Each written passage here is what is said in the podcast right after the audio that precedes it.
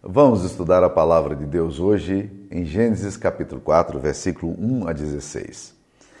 Coabitou o homem com Eva, sua mulher. Esta concebeu e lhe deu à luz a Caim.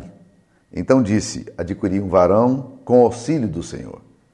Depois deu à luz a Abel, seu irmão. Abel foi pastor de ovelhas e Caim lavrador.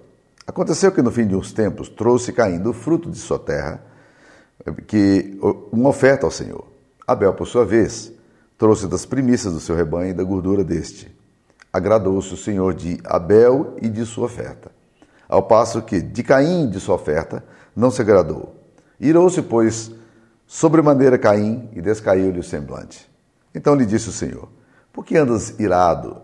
E por que descaiu o teu semblante? Se procederes bem, não é certo que serás aceito? Se todavia procederes mal, eis que o mal jaz à porta e o seu desejo será contra ti, mas a ti cumpre dominá-lo. Disse Caim a Abel, a Abel seu irmão, vamos ao campo? Estando eles no campo, sucedeu que se levantou Caim contra Abel, seu irmão, e o matou. Disse o Senhor a Caim, onde está Abel, teu irmão? Ele respondeu, não sei. Acaso sou eu tutor de meu irmão? E disse Deus, que fizeste? A voz do sangue do teu irmão clama da terra a mim.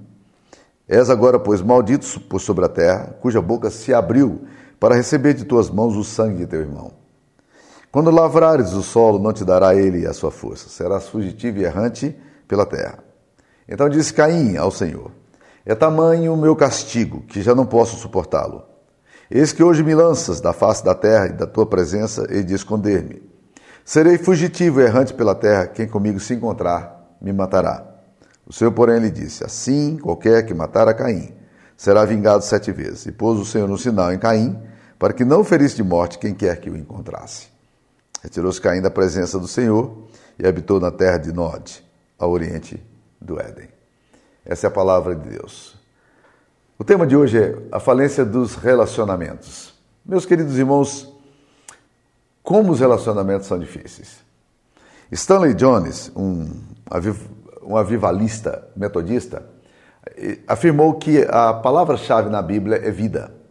Van Groningen, que é um teólogo reformado, é, que escreveu um texto maravilhoso sobre a teologia dos, dos pactos, ele afirma que a palavra-chave na Bíblia é pacto, aliança. Aliança de Deus com o homem, do homem com, com o homem, e essa aliança que é feita e selada com sangue por meio de Cristo Jesus. Mas Rick Warren, fala que a palavra-chave nas Escrituras Sagradas é relacionamento. Bem, deixando de lado as especulações sobre a palavra-chave, mas o fato é de que a Bíblia fala muito sobre relacionamento. E mostra como nossos relacionamentos são truncados, marcados pelo pecado, marcados pela indiferença, marcados pela dominação, marcados pela cobiça, marcados pela competição. Né? Você abre as Escrituras Sagradas e você vai ver como esses relacionamentos é, estão tão marcados por desatinos. E o, a maior quebra, certamente, dos relacionamentos que se deu na Bíblia foi o fato de que o homem resolveu desobedecer a Deus e quebrar o pacto que Deus tinha feito com ele, que era o pacto das obras, né? de que ele viveria pela obediência. O homem não conseguiu. E desde então, nós vivemos debaixo do pacto da graça, desde o Antigo Testamento. Muitas pessoas acham que o pacto da graça começa com o Novo Testamento. Não, o pacto da graça começa no Antigo Testamento. Adão falhou e Deus então agora não fez mais um pacto direto com o homem, mas fez com Cristo, seu Filho amado, para redimir a raça humana. É o pacto da graça, um Deus perdoador. E eu gosto de pensar na questão de relacionamento, porque relacionamentos são coisas bíblicas e coisas muito práticas. E eu me lembro da história de um, de um, um, um irmão que um determinado dia é, chegou em casa e ouviu da esposa o seguinte: Olha, sua filha chegou hoje, é aqui da escola, ela, tá, ela está muito irritada. E ela não quis conversar comigo, ela estava zangada, visivelmente zangada. E ela entrou para o quarto dela, eu tentei falar, me aproximar dela, ela não quis conversar, não quis almoçar. Então, vê se, vê se você consegue eh, eh, arrancar o que está acontecendo lá, porque ela está com a porta trancada. O pai foi muito delicadamente lá, bateu na porta. Filha, filha, abre, abre a porta, preciso falar com você. E a filha vai embora. Disse, mas filho, o que nós fizemos de errado? Nós erra... Fomos nós que fizemos errado? Não, mas, mas eu não quero conversar com ninguém. Mas filha, e o pai insistia, a menina disse, vai embora porque você é gente e eu detesto gente. Né? Essa, essa é uma boa ilustração de como acontece essas questões dos nossos, dos nossos relacionamentos. Paul Tripp escreve um livro muito curioso, que por sinal o título dele é Relacionamentos, e ele afirma já no primeiro capítulo: Somos pecadores capazes de causar grandes danos a nós mesmos e aos nossos relacionamentos. Necessitamos da graça de Deus para nos salvar de nós mesmos. Mas também somos filhos de Deus, providos de grande esperança e potencial. Uma esperança baseada não em nossos dons, é, experiência ou histórico, mas em Cristo. Antes de chegarmos ao céu, relacionamentos e ministérios serão sempre forjados no campo da batalha. Nenhum de nós tem o privilégio de se relacionar com pessoas perfeitas, tampouco de evitar os efeitos da queda na hora que tentamos realizar. Não é assim que acontece conosco? Se por um lado relacionamentos são tão truncados e tão complexos, por outro lado, uma das coisas que a gente tem aprendido é que todas as portas que Deus abre, Ele abre por meio de relacionamentos. Já parou para pensar isso? Um emprego seu, uma indicação, uma, uma, todas as portas que Deus vai abrir na sua história sempre são portas que se abrem por meio de relacionamentos. Então, relacionamentos significativos são muito bons para a nossa vida pessoal, para o nosso casamento, para a nossa história, para os nossos filhos. E nós precisamos desenvolver relacionamentos porque isso faz parte do projeto de Deus para nós, como seres humanos, seres relacionais. Agora, esse texto vai nos ensinar algumas verdades. Por que, que os relacionamentos são quebrados? E quando você lê esse texto aqui, a primeira coisa que você percebe é que nossos relacionamentos são quebrados porque nós, essencialmente, quebramos um relacionamento muito mais profundo com Deus. Então nós quebramos relacionamento com os homens quando nós estamos distanciados de Deus. O pecado leva-nos a realmente mantermos relacionamentos muito difíceis, como aconteceu aqui com Caim e Abel, seu irmão. E o que é muito interessante, o texto diz que, que irou-se, pois sobremaneira Caim e descaiu-lhe o semblante. Está aí no capítulo 4, versículo 6. E Deus se aproxima, é muito interessante e forte o texto, porque quando Deus observa que Caim está mal-humorado, zangadão, está parecendo aquele zangado dos sete anões, Deus se aproxima dele e fala: ah, Por que, que descaiu o seu semblante? Por que, que você está assim? Tanto aqui nesse texto quanto lá em, em, no livro de Jonas, Deus se aproxima do homem para fazer pergunta, para reorientar o seu coração. Deus percebe que algo não está certo e Deus pergunta: por que, você anda irado? Por que, o seu rosto se descaiu? Estava na cara. Olhava, Deus olhava a feição de, de Caim e percebia. Não é assim que a gente percebe também quando as pessoas estão mal-humoradas? A gente percebe logo que elas estão com cara azeda, parece que é, comeram alguma coisa não está tá gostando, é, sabe? Né? É, é, muito interessante, porque a gente até usa um termo curioso é, entre os mineiros, os mineiros usam o termo fulano tal está enfesado. Né? Já pararam para pensar na, na etimologia desse, dessa, dessa afirmação? Enfesado. Era um quadro clínico antigo que os médicos eh, olhavam para a pessoa, a pessoa estava empanzinada, ela estava ela estava com um organismo não funcionando bem, então ela estava cheia de fezes. E aí o humor dela variava demais. Então eu, é, é muito fácil você encontrar gente enfesada, né? Deus olhou para Caim e disse: Caim, por que você está com essa cara azeda? O que está acontecendo com você?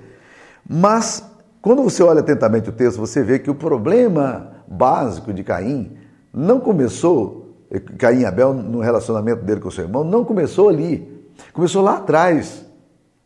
Havia uma quebra significativa na vida de Caim, que era o relacionamento dele com o Pai Celeste. Por quê? Porque a Bíblia diz que, que os dois irmãos nasceram e um se tornou agricultor, Abel, e o outro era pecuarista. Caim. E aí os dois resolveram fazer um culto a Deus. Culto. É, não é um culto com o formato que a gente tem hoje na igreja, mas é um culto. É isso que eles fazem. Eles colocam um sacrifício ali, um altar, e vão oferecer aquilo que eles receberam de Deus. É um culto de gratidão a Deus. Ah, e quando ele, ele, eles oferecem, a Bíblia diz que é, de Abel e de sua oferta se agradou o Senhor, ao passo que de Caim e de sua oferta não se agradou o Senhor. Algumas pessoas falam, não, Deus não se agradou de Caim porque Caim está oferecendo ali sacrifício de, de cereais. Mas isso, essa, essa leitura ela é, ela é, é, é equivocada. Vou te dizer por quê. Porque no livro de Levíticos, quando se estabelece o culto a Deus, havia muitas vezes ofertas que eram, que eram dadas é, de cereais e ofertava-se a Deus. Não era só animais, derramamento de sangue, não. Havia ofertas de gratidão também, que eram feitas por meio de cereal. Então, na verdade, não há nada errado aqui com o que se oferece. O que há de errado aqui é com que, com atitude. Porque o texto diz aqui que Deus se agradou de Abel e de sua oferta. Ou seja, antes de Deus se agradar do que você dá, Deus tem que agradar-se daquilo que você é. Deus se agradou de Abel. A oferta vem com ele. Deus não se agradou de Caim e de sua oferta. Então, o desagrado de Deus aqui, inicialmente, é com Caim. Nós não sabemos o que está acontecendo com Caim, mas o coração dele não está bem. Quando ele oferece o culto, isso, isso para Deus, Deus não recebe com gratidão. Eu gosto muito de uma expressão no Antigo Testamento que fala que as nossas as ofertas do povo de Deus subiu como aroma agradável ao Senhor.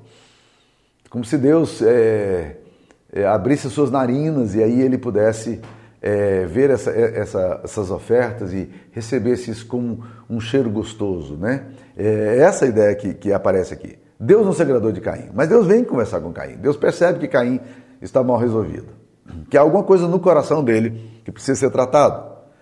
E aí, quando Deus pergunta por que, que você está irado e por que, que o seu semblante descaiu, a, a, a Bíblia diz que, que Deus dá uma aula para ele maravilhosa de vida. Caim, se você proceder bem, não é certo que você será aceito?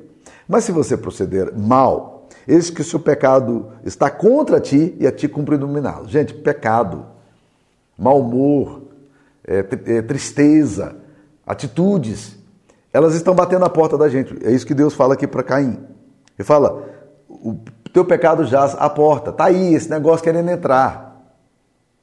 Ele diz assim: o seu desejo será contra ti. Olha, tem muita gente que é orientada por desejos. Eu quero te dizer que a coisa que mais conspira contra você é o seu desejo. Porque boa parte das vezes os nossos impulsos eles são pecaminosos. E Deus está falando para Caim: o seu impulso ele é pecaminoso. O seu desejo será contra você. E isso que você está sentindo aí vai conspirar contra você, vai machucar você. Deus tá, o que, que Deus está fazendo? Né? Você precisa dominar isso, Caim. Deus está dando uma aula de, de vida para Caim. Deus está tentando fazer o quê? Caim, foca no que é certo, Caim. Olha as coisas com, com sabedoria. É uma aula de um pai que chega para o filho Olha que, que amor que Deus tem por Caim. O cuidado de Deus com Caim. Vendo Caim mal-humoradão, se aproximando dele para poder fazer o quê? Orientar o coração de Caim. Muitas vezes, meus queridos irmãos, Deus precisa orientar o nosso coração e muitas vezes Deus tem orientado. A questão não é se Deus orienta ou não o nosso coração, a questão é se nós deixamos que a orientação de Deus chegue ao nosso coração. Porque o texto aqui nos fala exatamente isso. Deus está ministrando cuidadosamente a Caim. Esse texto aqui do versículo, do versículo 7 aqui é maravilhoso. Se você proceder bem, não é certo que você será aceito. Atitudes boas, Caim, vão gerar para você é, relacionamentos bons, coisas boas para você. Se você proceder bem, você será aceito, as coisas vão melhorar. Caim ouve o Senhor. Que resposta Caim dá a Deus? O texto não diz absolutamente que ele tenha dito qualquer coisa a Deus. Talvez até tenha ficado mal-humorado com Deus. Já viu aquela atitude que a gente tem? Quando alguém vem falar alguma coisa que a gente está errado e a gente não gosta, a gente fica mais irritado ainda? Ou como disse alguém, não diga que eu estou zangado, que eu fico mais zangado ainda. Então, às vezes, é isso aí. Às vezes, a repreensão ela é boa para quem está com o coração aberto para ser repreendido e para ser educado na justiça. Mas a repreensão chamar a atenção de gente tola. A Bíblia diz que, que, que é como tentar pegar na, na orelha de um, de, um, de um cachorro bravo. Não vai funcionar. Caim faz exatamente assim. Quando Deus ministra essa coisa linda, essa parênese maravilhosa para ele, esses conselhos que ele dá. Diz a Bíblia que Caim não falou nada a Deus, mas ele chamou Abel e disse: Vamos ao campo. Abel está saindo de um culto. Eles estão saindo de um culto. E aí Abel sai com seu irmão. E quando ele sai com seu irmão, Caim o mata. Abel nem sabe de que, que morreu. Por quê? Porque o problema de Caim essa quebra de relacionamento, ela está lá na raiz da quebra do relacionamento com o Pai, com Deus. Deixa eu lhe dizer uma coisa. Isso é uma coisa simples que a gente está aprendendo e é tão perceptível na vida da gente no ministério. Muitas pessoas procuram aconselhamento e elas querem orientação de Deus e tudo, né? E nos procuram para a gente poder ajudá-las a entender melhor um aspecto da vida, uma decisão que tem que tomar e aí estão precisando de orientação. E é muito interessante porque quando, quando a gente orienta, tem, há pessoas que, que recebem a palavra e elas dizem, puxa vida, a obediência para mim é a melhor coisa, eu, eu vou fazer isso. Outras pessoas ficam com raiva de quando a gente diz as verdades para elas. Mas mais do que isso, quando as pessoas estão em crise e procuram a gente para conversar, eu costumo fazer uma pergunta inicial, dizendo assim, como é que está a sua vida com Deus? Como é que está a sua vida espiritual? Como é que está a sua vida devocional? Como é que estão as suas ofertas a Deus, o seu culto a Deus? Como é que está o seu tempo de oração em casa? Se estão enfrentando problema no relacionamento com os filhos, eu pergunto, você está orando sistematicamente pelo seu filho? Porque eu creio, gente, quando nós oramos pelos nossos filhos, Deus vai mover o coração dos nossos filhos. Agora, depois, mas Deus, ai, não, não desista disso. Ai, às vezes a gente está vivendo um relacionamento de crise com o casamento. Aí eu pergunto, como é que está o seu relacionamento com Deus? E vocês têm orado juntos? Casamentos que estão em crise, em geral, eles não oram juntos. Eles não oram juntos. Existe uma estatística feita pelo Craig Adams que afirma o seguinte, que 50% dos, dos casamentos vão se divorciar. Isso é estatístico. Né? Tanto no Brasil quanto nos Estados Unidos, isso é estatístico. Mas ele diz: em casais que oram juntos, apenas um em 1143 vão se divorciar. Apenas um em 1143. Não é uma estatística surpreendente? Eu não sei a fonte que ele citou isso aí, mas eu queria dizer que isso é surpreendente, não é mesmo? Então, como é que está a sua vida devocional? Relacionamentos quebrados, normalmente, eles têm a sua origem quebrada lá com Deus. Aí por isso vem o divórcio. Aí as pessoas me perguntam: o que o senhor acha do divórcio? Eu falo: o divórcio é, é um remédio amargo de Deus para o coração duro. É isso que Jesus fala. Né? É, Deus não, nunca planejou o divórcio, não foi assim desde o princípio. Né? Mas por causa da dureza do vosso coração é que Moisés permitiu dar carta de divórcio. Ele está se referindo a Deuteronômio capítulo 24, versículo 1, que era uma lei estabelecida, é uma lei mosaica estabelecida Havia o divórcio também no Antigo Testamento. O problema básico aqui é que quando você, é, é, quando o divórcio acontece, normalmente é, a, gente, a gente perdeu a dimensão do Evangelho. De que Deus pode mudar o meu coração, meus afetos, re, realinhar meus afetos, ou que Deus pode mudar o meu parceiro, ou que Deus pode nos mudar a ambos. Então, meus queridos, em geral, relacionamentos são quebrados é, quando há uma disfuncionalidade é, na relação com o pai. Se você está vivendo um relacionamento quebrado com Deus, facilmente você vai ter relacionamentos quebrados com os homens. É por isso que homens de Deus, mulheres de Deus, normalmente elas são orientadas à paz. Elas são orientadas a, a, a administrar conflito. Aliás, Jesus falou: bem-aventurados os pacificadores, é, porque eles verão a Deus. Não é maravilhoso ser os pacificadores? E pacificador não é pacifista, não é o que, o que não briga. É mais do que isso, é o que gera paz. Porque quem tem paz de coração vai ter paz nos relacionamentos. Caim está inquieto no coração e essa inquietude dele vai refletir onde? No relacionamento dele com Abel. Ele mata Abel porque está mal resolvido na sua essência, no seu coração, na forma de ver e interpretar a vida. Segunda coisa que eu queria olhar nesse texto aqui é que relacionamentos, é, eles, eles são. É, relacionamentos quebrados são muito complicados porque eles são imprevisíveis nas consequências que eles trarão. Quem que poderia prever que dois irmãos que saem no manhã ou numa tarde para um culto, ao sair daquele culto, um dos irmãos vai matar o outro? Porque está mal resolvido com Deus. A amargura, ela ela é imprevisível, o ódio é imprevisível, a ira é imprevisível. Então, relacionamentos quebrados trazem consequências imprevisíveis, como essa em que Caim vai matar o seu irmão. Ninguém pode prever as consequências da amargura e do ressentimento. Hebreus capítulo 12, versículo 15 tem uma afirmação muito forte, muito forte. Hebreus 12, 15 diz assim: atentando diligentemente para que ninguém seja faltoso, separando-se da graça de Deus, nem haja alguma raiz de amargura que brotando vos perturbe e por meio dela muitos sejam contaminados. Olha a exortação da palavra de Deus. Tome cuidado, vocês, para que nenhum coração seja faltoso que se separe da graça de Deus. E ele fala: nem haja raiz de amargura. Olha que o texto não está falando, não haja amargura. Amargura é aquilo que você percebe. É esse rosto descaído, é a ira explícita, né? A, a, o sofrimento visível. Mas o texto está falando de raiz de amargura. Não é aquela coisa que se vê, mas é aquela coisa que está debaixo, subliminar, está ali presente. E quando acontecer qualquer coisinha, essa raiz, essa, quando qualquer coisa fecundar essa raiz, ela vai brotar. E é o que, que o texto diz? Ela, ao brotar, ela vai perturbar você, a inquietação do seu coração, e por meio dela, por meio da amargura, muitos serão contaminados.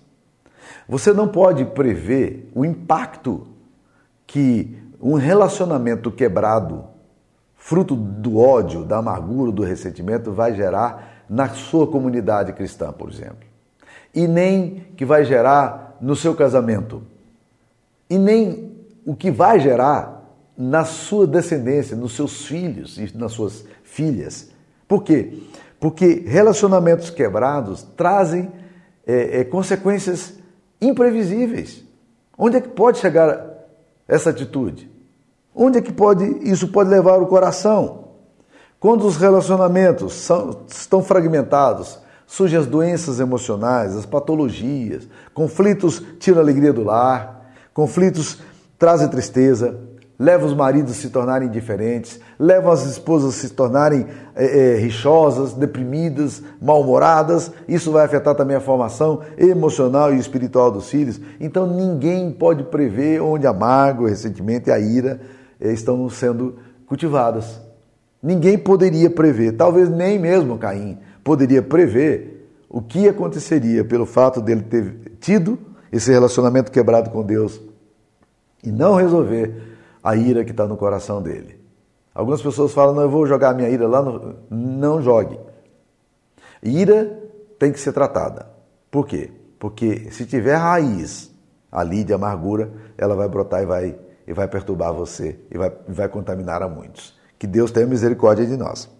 Outra coisa que esse texto nos fala é que relacionamentos quebrados é, ferem o coração de Deus ou atingem os céus essa dimensão do relacionamento quebrado aqui que Deus, o próprio Deus coloca é impressionante, porque ele fala, ele chega para Caim, depois que Caim mata Abel e pergunta: "Onde está o teu irmão?" A resposta de Caim é evasiva, ela é cínica, ela, ela é uma resposta grossa. Ele diz para Deus: Acaso sou eu tutor de meu irmão? Eu, quando olho esse texto aqui, eu fico pensando, meus queridos irmãos, que nós muitas vezes agimos exatamente isso aí, dessa forma.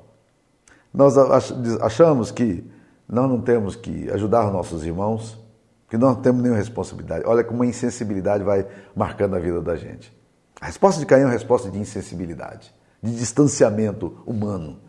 Acaso sou eu tutor do meu irmão? Óbvio que a resposta dele é a resposta de negação também. Por quê? Porque ele, ele sabe qual é a resposta.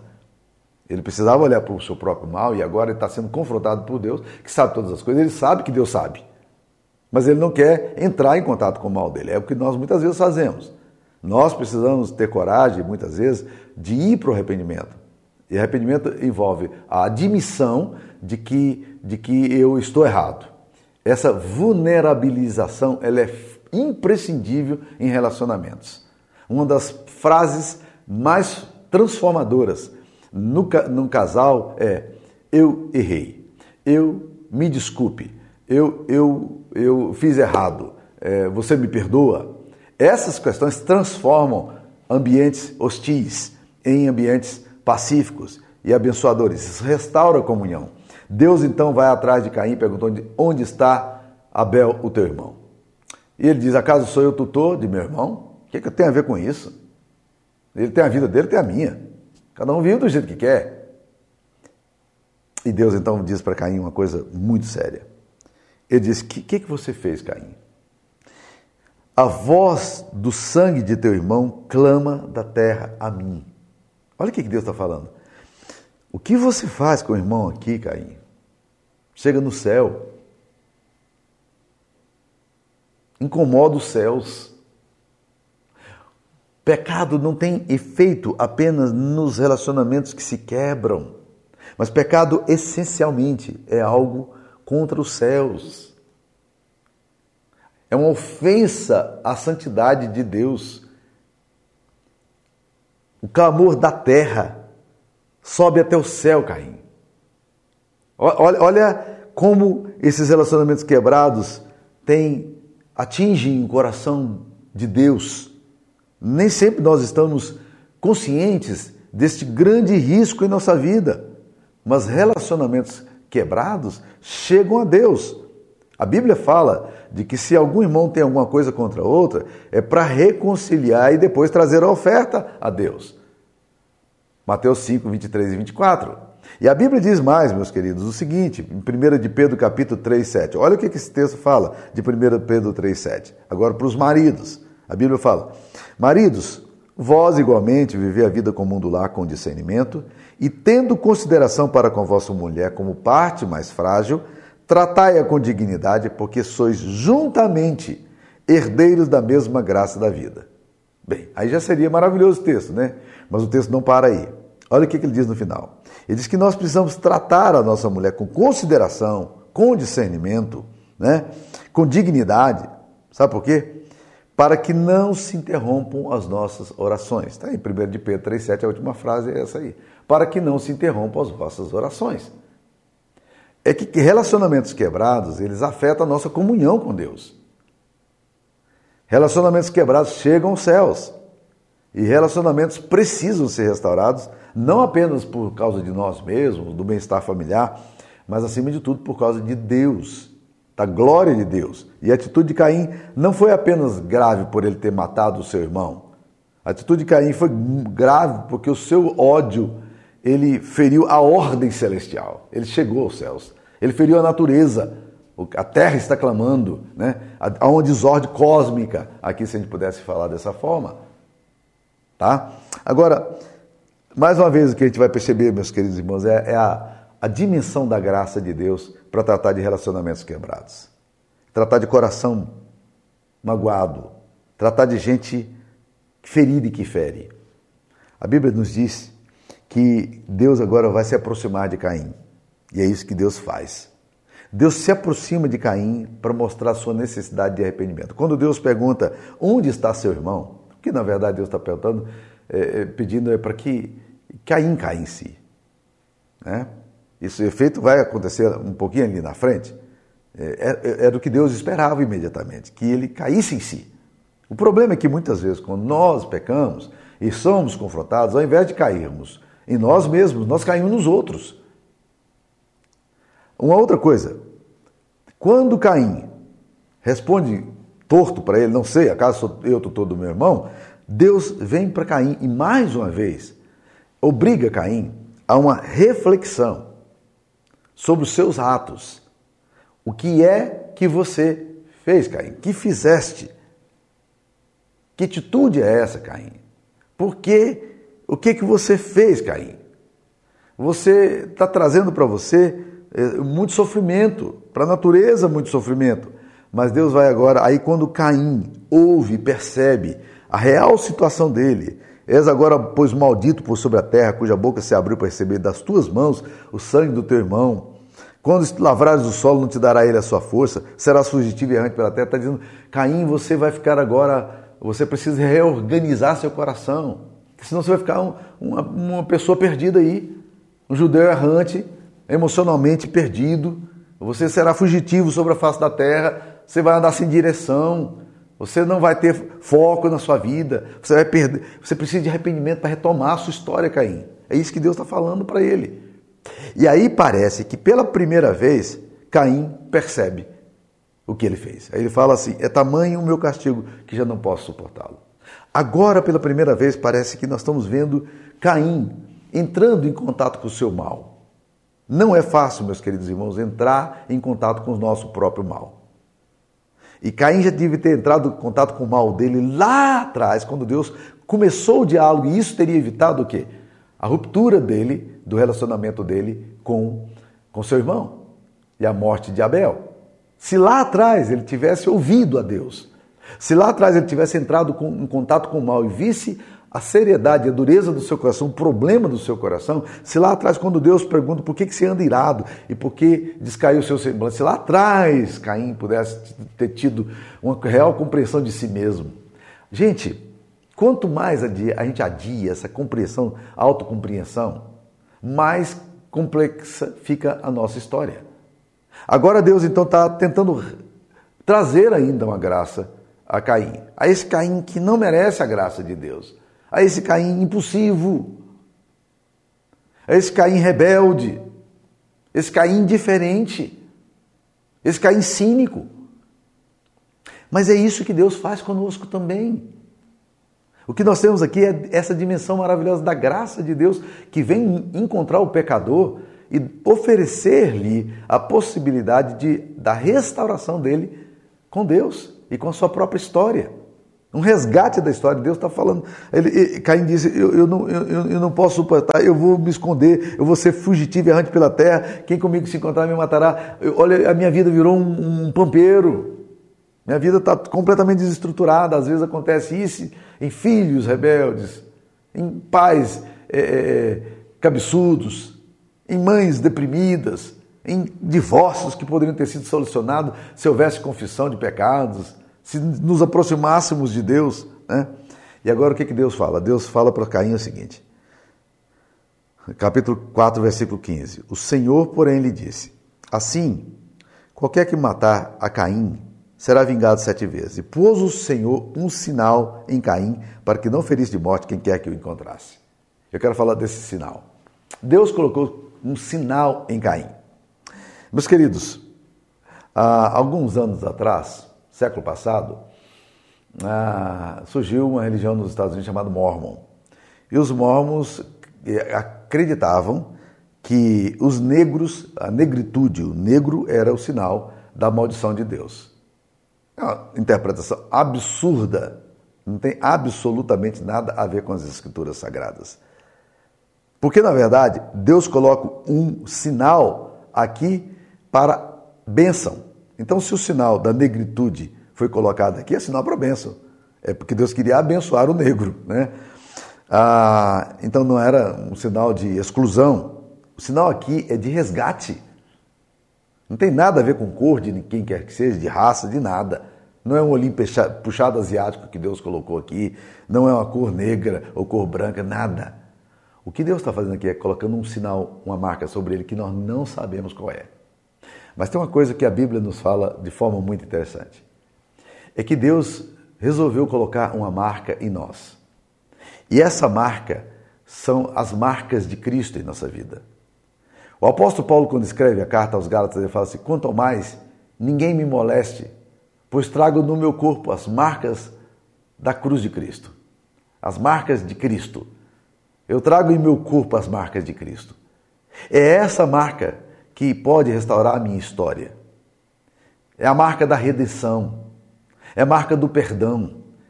É a marca do sangue. Deus já tinha dado aos pais de, Caim, quando pecaram, uma marca. Quando eles vestiram as roupas tolas deles, que eles fizeram de folha de, banana, de, de figo, Deus então vai e mata um animalzinho, a primeira vez que morre um animal na história, Deus mata aquele animalzinho e da pele ele faz vestimentas. Deus é que provê a roupa para nós. A roupa nossa, a roupagem religiosa, moral, ela não resolve o nosso problema espiritual. É necessário alguma coisa muito mais profunda. A marca que Deus coloca em nós é a marca do sangue do Cordeiro. Quem se encontrar conosco vai poder ver essa marca nós vamos saber que nós estamos marcados.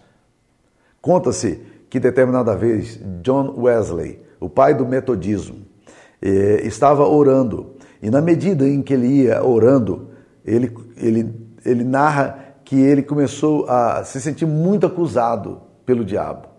os pecados que ele tinha cometido na história, pecados de mocidade, atitudes que ele tinha feito, essas coisas vinham com muita força sobre a mente dele, né? E ele começou a se sentir muito angustiado. Mas ele se lembrou de um texto da palavra de Deus que diz: O sangue de Jesus, seu filho, nos purifica de todo pecado. O que que nos purifica? Essa marca do sangue. E quando ele então lembrou desse texto, ele repetiu em voz alta: O sangue de Jesus, seu filho, me purifica de todo pecado. E ele conta então que naquela hora ele viu Satanás se afastando e, como, e o sangue de Jesus Cristo sendo derramado sobre todos os seus pecados. Que marca foi a que Deus colocou em Caim? Nós não sabemos, mas certamente a única marca que pode nos redimir é a marca da redenção e do perdão de Deus sobre nós. Relacionamentos precisam ser restaurados, mas relacionamentos humanos estão vinculados a relacionamentos divinos.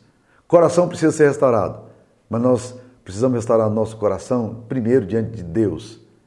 E quando isso é restaurado, a graça de Deus em nós, através de nós e a despeito de nós, começa a se revelar também nas pessoas que caminham conosco.